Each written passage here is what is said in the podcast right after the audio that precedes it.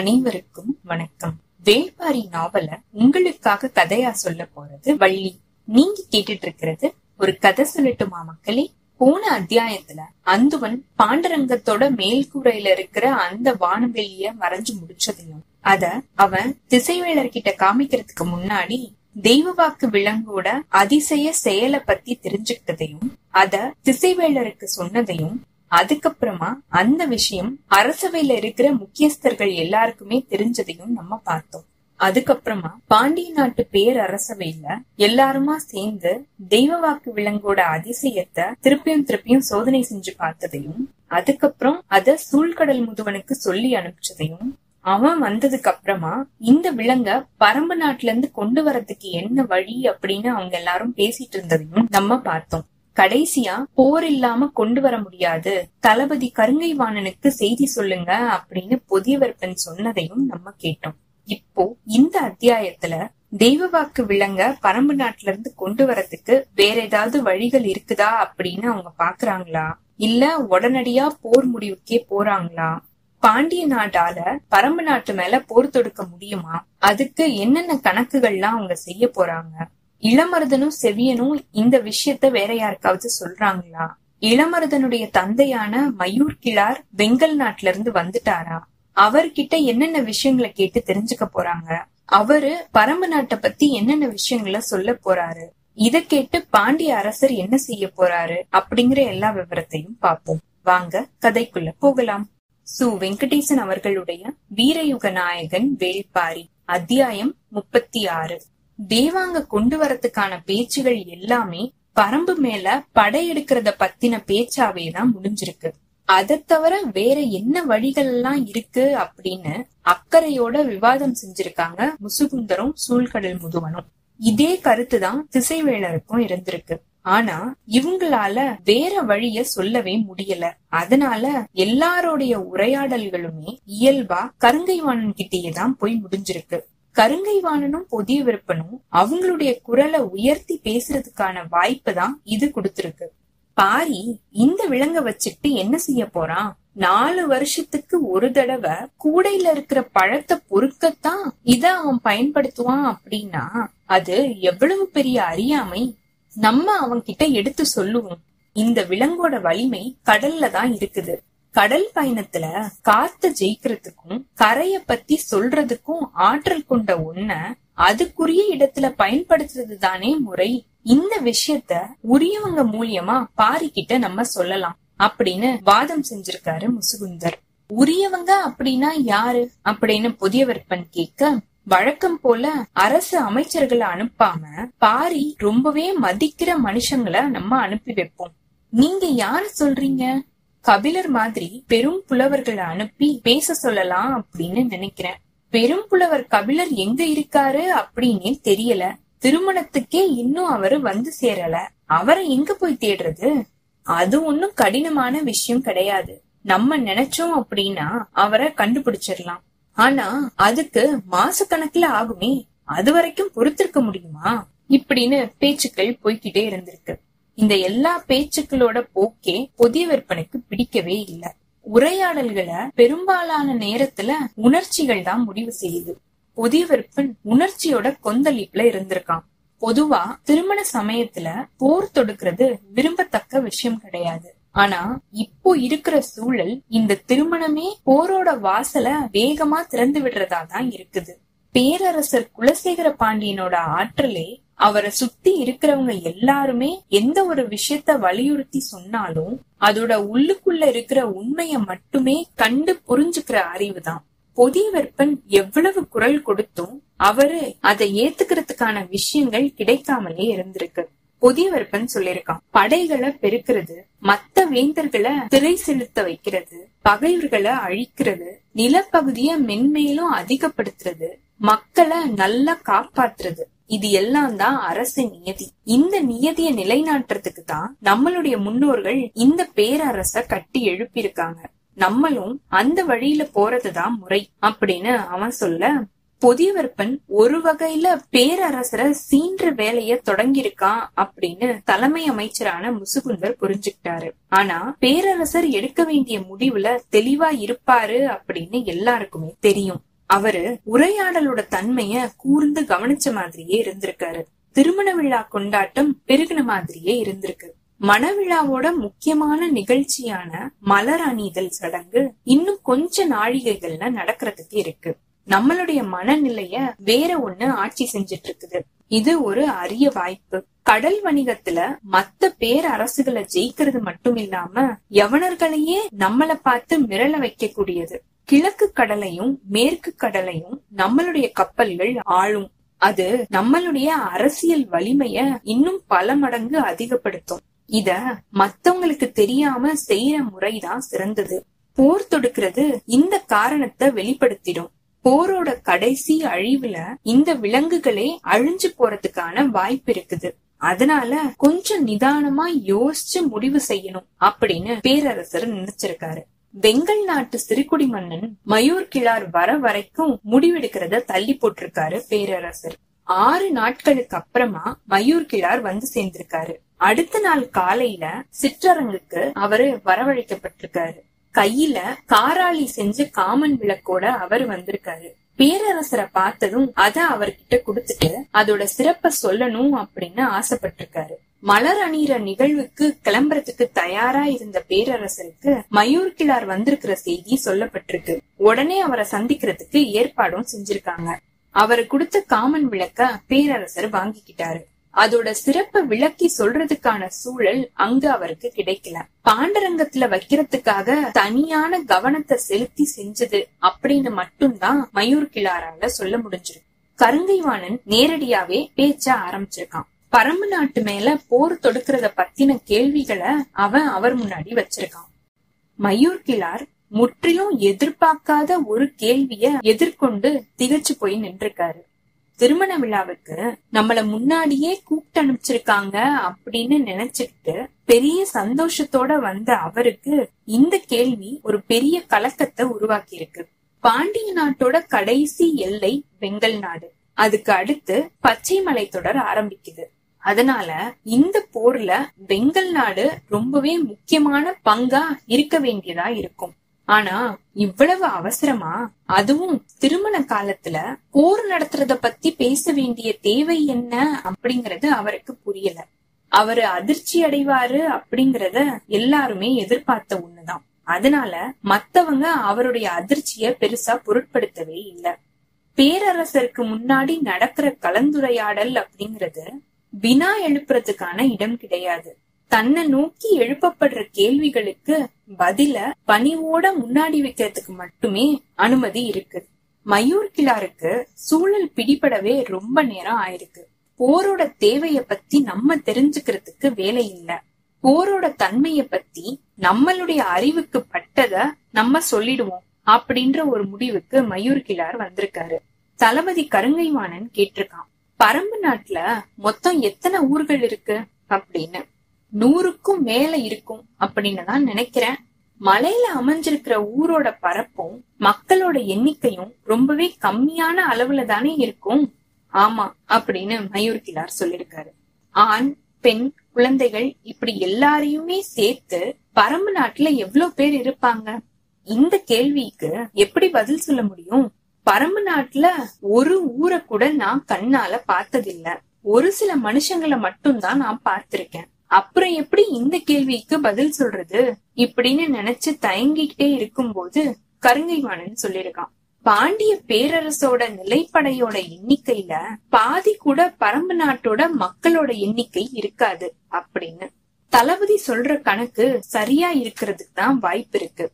ஏன் அப்படின்னா பாண்டிய நாட்டு நிலைப்படையோட வலிமை அப்படி.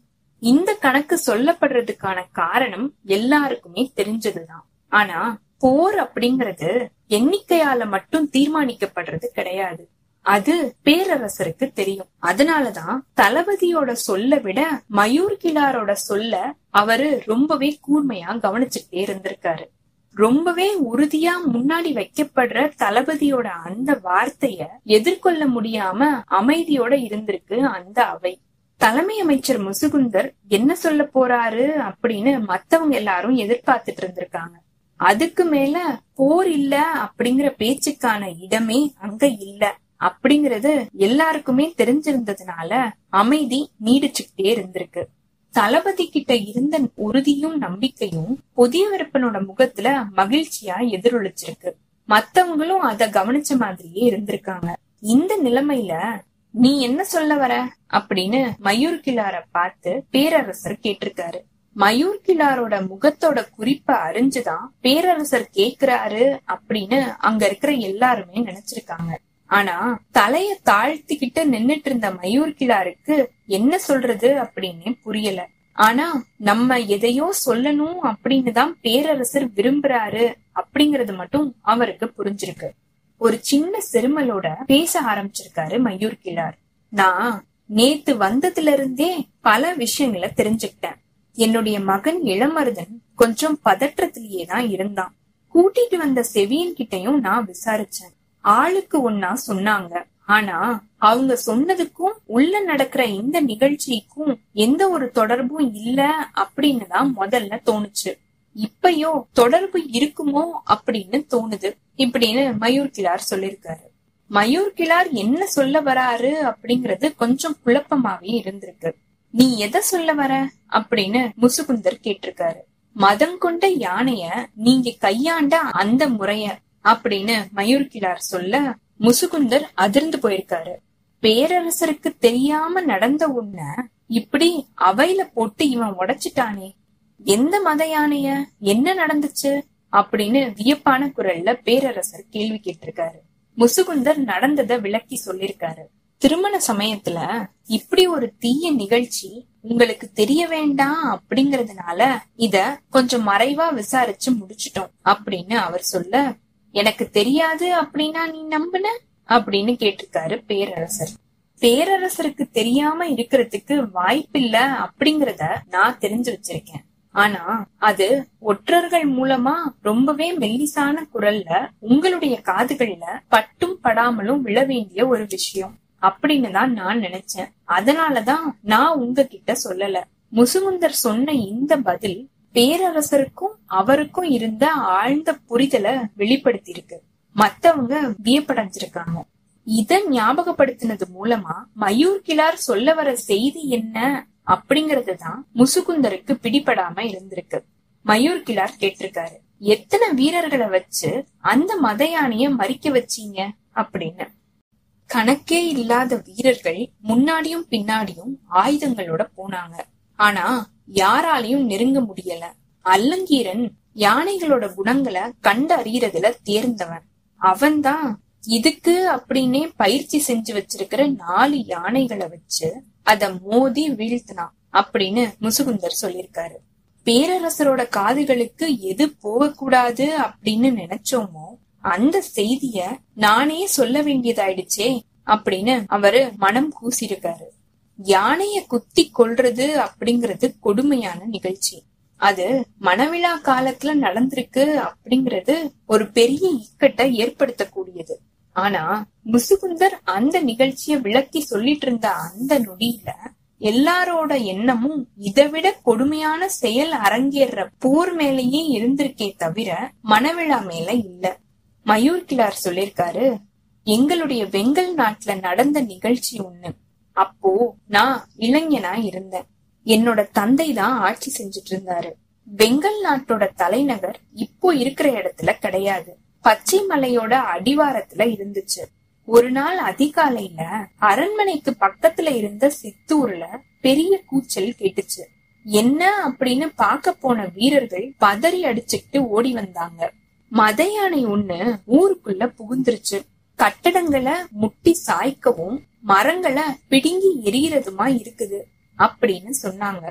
என்னுடைய தந்தை உடனே வீரர்களை கூட்டிக்கிட்டு அந்த இடத்துக்கு போனாரு. நானும் அவர் கூட போனேன்.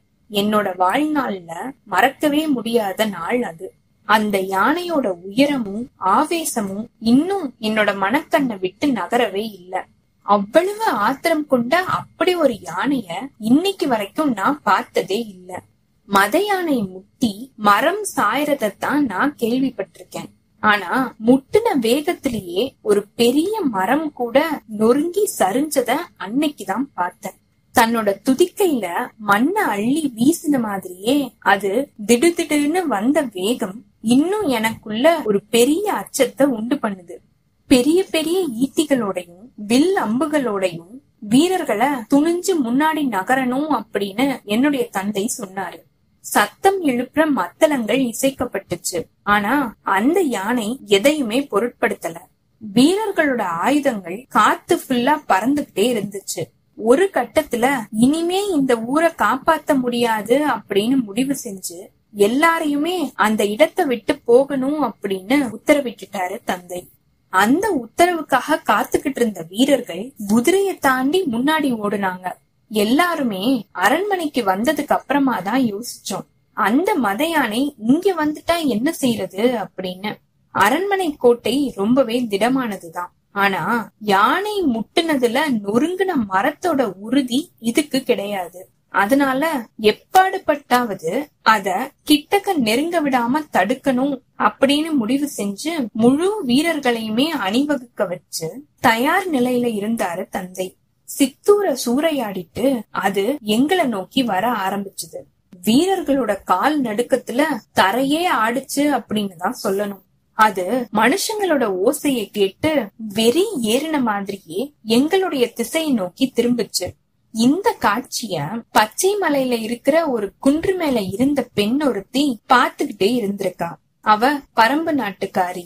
சித்தூர சூறையாடின யானை அடுத்து இருக்கிற பெரிய ஊரை நோக்கி நடக்க ஆரம்பிச்சதும் அவளுக்கு கவலை அதிகமாயிருக்கு. ஏன் அப்படின்னா இங்க மக்கள் கூட்டம் அதிகம் இழப்பும் அதிகமாயிடும் அப்படின்னு முடிவு செஞ்சு அவ வேக வேகமா குன்ற விட்டு கீழே இறங்கியிருக்கா. எங்களுடைய கண்களுக்கு எதிரில நிலம் நடுங்குற மாதிரி பிளிர்ன மாதிரியே யானை வந்துட்டு இருந்தது நாங்க உருவாக்குன தடுப்புகள் காத்துல பறந்துகிட்டு இருந்தது எத்தனை வீரர்கள் தூக்கி வீசப்பட்டாங்க அப்படின்னு தெரியல. ஆனா அது எல்லாமே அதோட போக்க மறிக்கிறதுக்கு எந்த ஒரு தடையையுமே ஏற்படுத்தல. மத யானை ஒரு இடத்துல இருந்து நகரும் போது நாலு திசையிலயுமே சரிசமமான அளவுல அழிவை ஏற்படுத்தின மாதிரியே தான் நகரும். வீடுகள் இடிஞ்சு சரிஞ்சு நொறுங்கிக்கிட்டு இருந்தது. ஒரு கட்டத்துக்கு அப்புறமா நாய்கள் குறை புளிய முழுசாவே நிறுத்திடுச்சு. அதுக்கப்புறமா எங்களுடைய பயம் பல மடங்கு அதிகமாயிடுச்சு. நாங்க அரண்மனைக்குள்ள நுழைஞ்சு கோட்டையோட கதவை தாழிட்டுட்டோம். அந்த யானையோட வேகத்துக்கு ஈடு கொடுக்கக்கூடிய வலிமை இங்க இருக்கிற எந்த ஒரு கட்டுமானத்துக்குமே இல்ல அப்படிங்கறத எல்லாருமே நல்லா உணர்ந்திருந்தோம். ஆனாலும் அரண்மனைக்குள்ள அன்றதை தவிர எங்களுக்கு வேற வழி இல்ல. நான் கோட்டைக்கு மேல ஏறி தந்தைக்கு பக்கத்துல நின்னு பாத்துக்கிட்டே இருந்தேன். செம்மண்ண குளச்சு கட்டப்பட்ட கோட்டை சுவர் அதோட கண்களை உறுத்துறதா இருந்திருக்கணும். அது ரொம்பவே வேகமா கோட்டையை நோக்கி வந்துகிட்டே இருந்துச்சு. மேல இருந்து பாத்துட்டு இருந்தவங்களோட கூக்குரல் வானத்தை தொட்டுச்சு. அப்போதான் இடது பக்கத்து மலை அடிவாரத்துல இருந்து ஒரு பெண் கோட்டையை நோக்கி வந்துட்டு இருக்கிறத நான் பார்த்தேன். அவ வேக வேகமா வந்துட்டு இருந்தா. மத யானை ஒண்ணு எதிர் திசையில வந்துட்டு இருக்குது. அத பத்தி தெரியாம பெண் ஒருத்தி வந்துட்டு இருக்காளே அப்படின்னு நான் பதறி போனேன். அவளோ எதையுமே பொருட்படுத்தாமலே வந்துட்டு இருந்தா தன்னோட குழந்தைய பின்பக்கமா முதுகோடு சேர்த்து மேல் துணியால கட்டி இருந்தது தெரிஞ்சது. அது நெருங்கி வர வர மத யானையோட பிளிரல் பேர் அச்சத்தை தரதா இருந்துச்சு. என்ன நடக்க போகுதோ அப்படின்ற அச்சத்தினால நாங்க எல்லாருமே உறைஞ்சு போயிருந்தோம். ஆனா எந்தவித அச்ச உணர்ச்சியுமே இல்லாம அந்த பெண் எதிரில நடந்து வந்துட்டு இருந்தா முதுகு பக்கத்துல இருந்த அவளுடைய குழந்தை அழுதிருக்கணும். முன்பக்கமா அத போட்டு மார்புல பால் குடிக்கிறதுக்கு ஏத்த மாதிரி துணிய குழந்தையோட இறுக்கி கட்டுனான். ஆனாலும் அவளுடைய நடையோட வேகம் குறைஞ்ச பாடாவே இல்ல. அவளோட கையில ஏதோ ஒரு செடி ஒன்ன வச்சுக்கிட்டு இருக்கா அப்படின்றது மட்டும்தான் தூரத்துல இருந்து பாக்கும்போது தெரிஞ்சது. அவ அரண்மனையோட வாசலை நோக்கி உதவி கேட்டு வரா அப்படின்னு தான் முதல்ல நினைச்சேன். ஆனா அவளோ இந்த பக்கம் வராம மத யானை வந்துட்டு இருக்கிற அந்த திசைய நோக்கி போனான் மேல இருந்து பாத்துக்கிட்டு இருந்த எங்களால அந்த காட்சிய நம்பவே முடியல. என்ன ஆச்சு அந்த பொண்ணுக்கு? தன்னந்தனியா மத யானைய நோக்கி போறாளே அப்படின்னு நாங்க பயந்தோம். ஒரு பெரிய படையையே சிதறடிச்ச வெறி கொண்ட அந்த யானைய நோக்கி கொஞ்சம் கூட பயமே இல்லாம அவ போயிட்டு இருந்தா. ஏதோ நடக்க போகுது அப்படின்றது மட்டும் எங்களுக்கு தெரிஞ்சது. நாங்க கண்ணிமைக்காம பாத்துட்டே இருந்தோம். அவளோட கையில இருந்த அந்த செடிய நீட்டிக்கிட்டே மத நெருங்கிக்கிட்டு இருந்தா அவ. அவளுடைய வேகம் இன்னும் அதிகமாயிருந்தது. யானையோட வேகம் குறைற மாதிரி இருந்துச்சு. நாங்க எல்லாரும் உத்து பாத்துக்கிட்டே இருந்தோம். அதுக்கப்புறம் நடந்தது எல்லாமே எங்களுடைய வாழ்நாள்ல மறக்கவே முடியாது. அத்தனை நூறு வீரர்களை வீசி எரிஞ்சு குத்தீட்டிகளையும் வேல் கம்புகளையும் சிதறடிச்சு எதிர்ல பட்டது எதுவா இருந்தாலும் எல்லாத்தையுமே முட்டி தள்ளி மண்ணோடு மண்ணாக்குன அந்த யானை மேய்க்கிறவனுக்கு முன்னாடி பனீர கிடையாடு மாதிரி அவளோட சொல்ல கேட்டு பணிஞ்சுது. அந்த இலையோட வாசனைய நுகர நுகர அதோட மதம் ஒடுங்கி அது பின்னாடி நகர ஆரம்பிச்சது. அவ தன்னந்தனியா சின்ன குச்சிய வச்சு விரட்டுற மாதிரியே யானைய விரட்டிக்கிட்டே மலை மேல ஏத்தி விட்டுட்டா. எங்களுடைய உயிர் பயம் கலையறதுக்கு ரொம்ப நேரம் ஆச்சு. நாங்க கோட்டை கதவை திறந்து அவளை நோக்கி ஓடணும். அவ மலைக்குள்ள போறதுக்குள்ள அவகிட்ட நாங்க போய் சேர்ந்தோம். பால் குடிச்சு முடிச்ச குழந்தைய தன்னோட பின் தோளிலேயே போட்டா. என்னுடைய தந்தை கண்ணீர் மல்க அவளை வணங்கினாரு. பல நூறு பேரோட உயிரை காத்த தேவி நீ அப்படின்னு சொன்னாரு. அவ எந்த ஒரு பதிலுமே சொல்லல.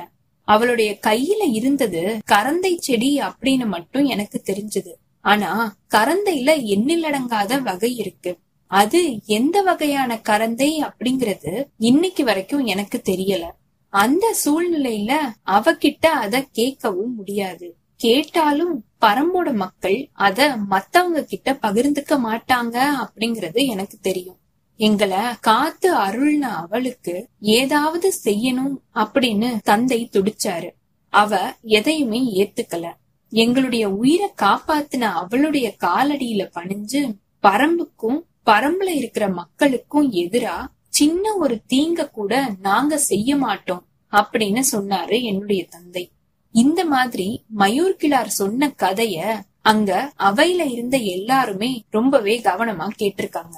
போருக்கான கருத்தை கேட்ட பேரரசர் கிட்ட என்னால கருத்தை மட்டும்தான் சொல்ல முடியும்.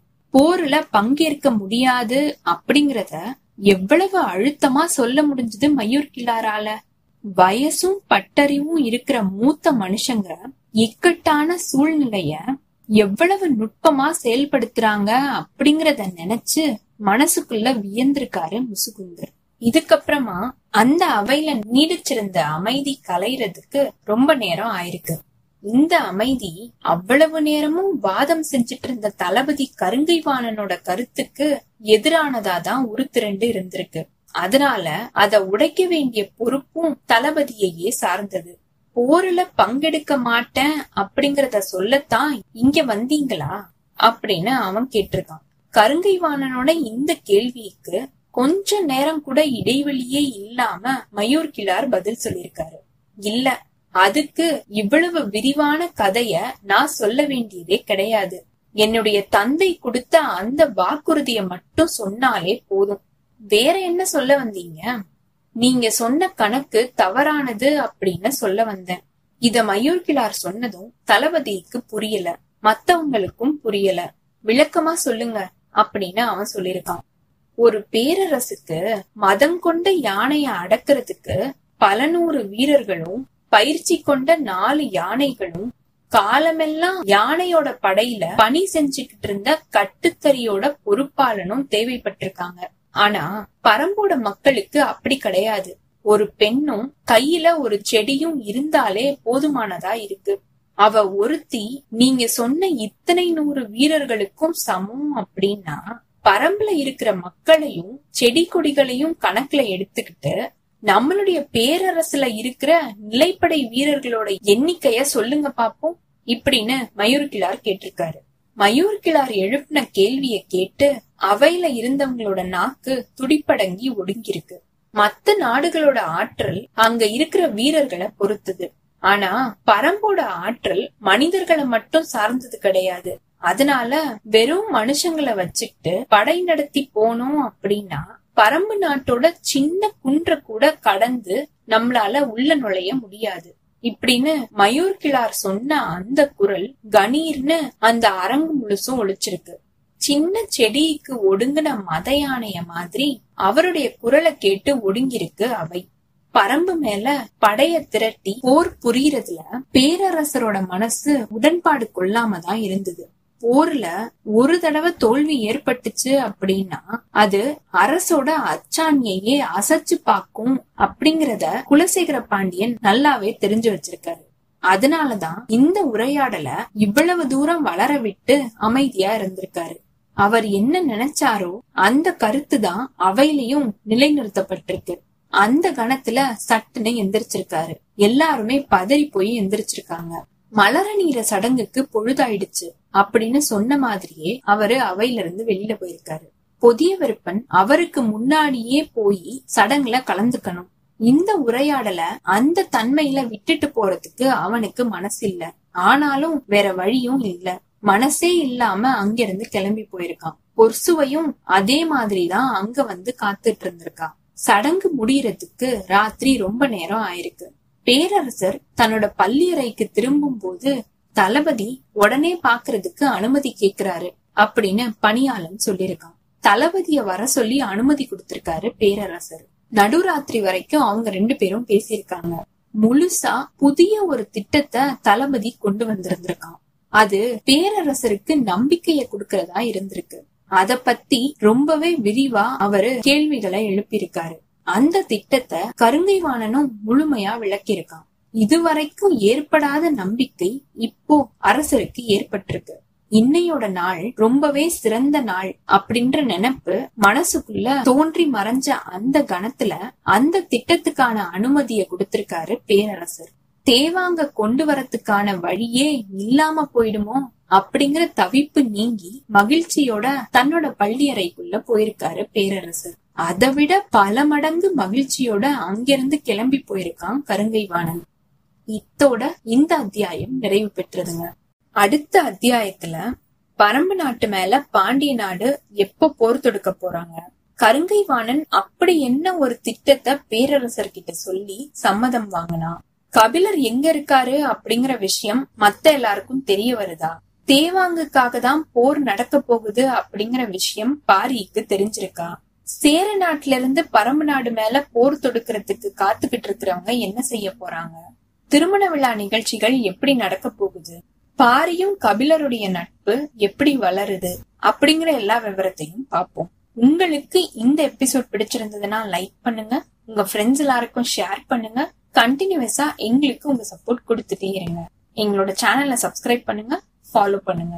அடுத்த அத்தியாயத்துக்காக காத்திருங்க. அனைவருக்கும் நன்றி வணக்கம்.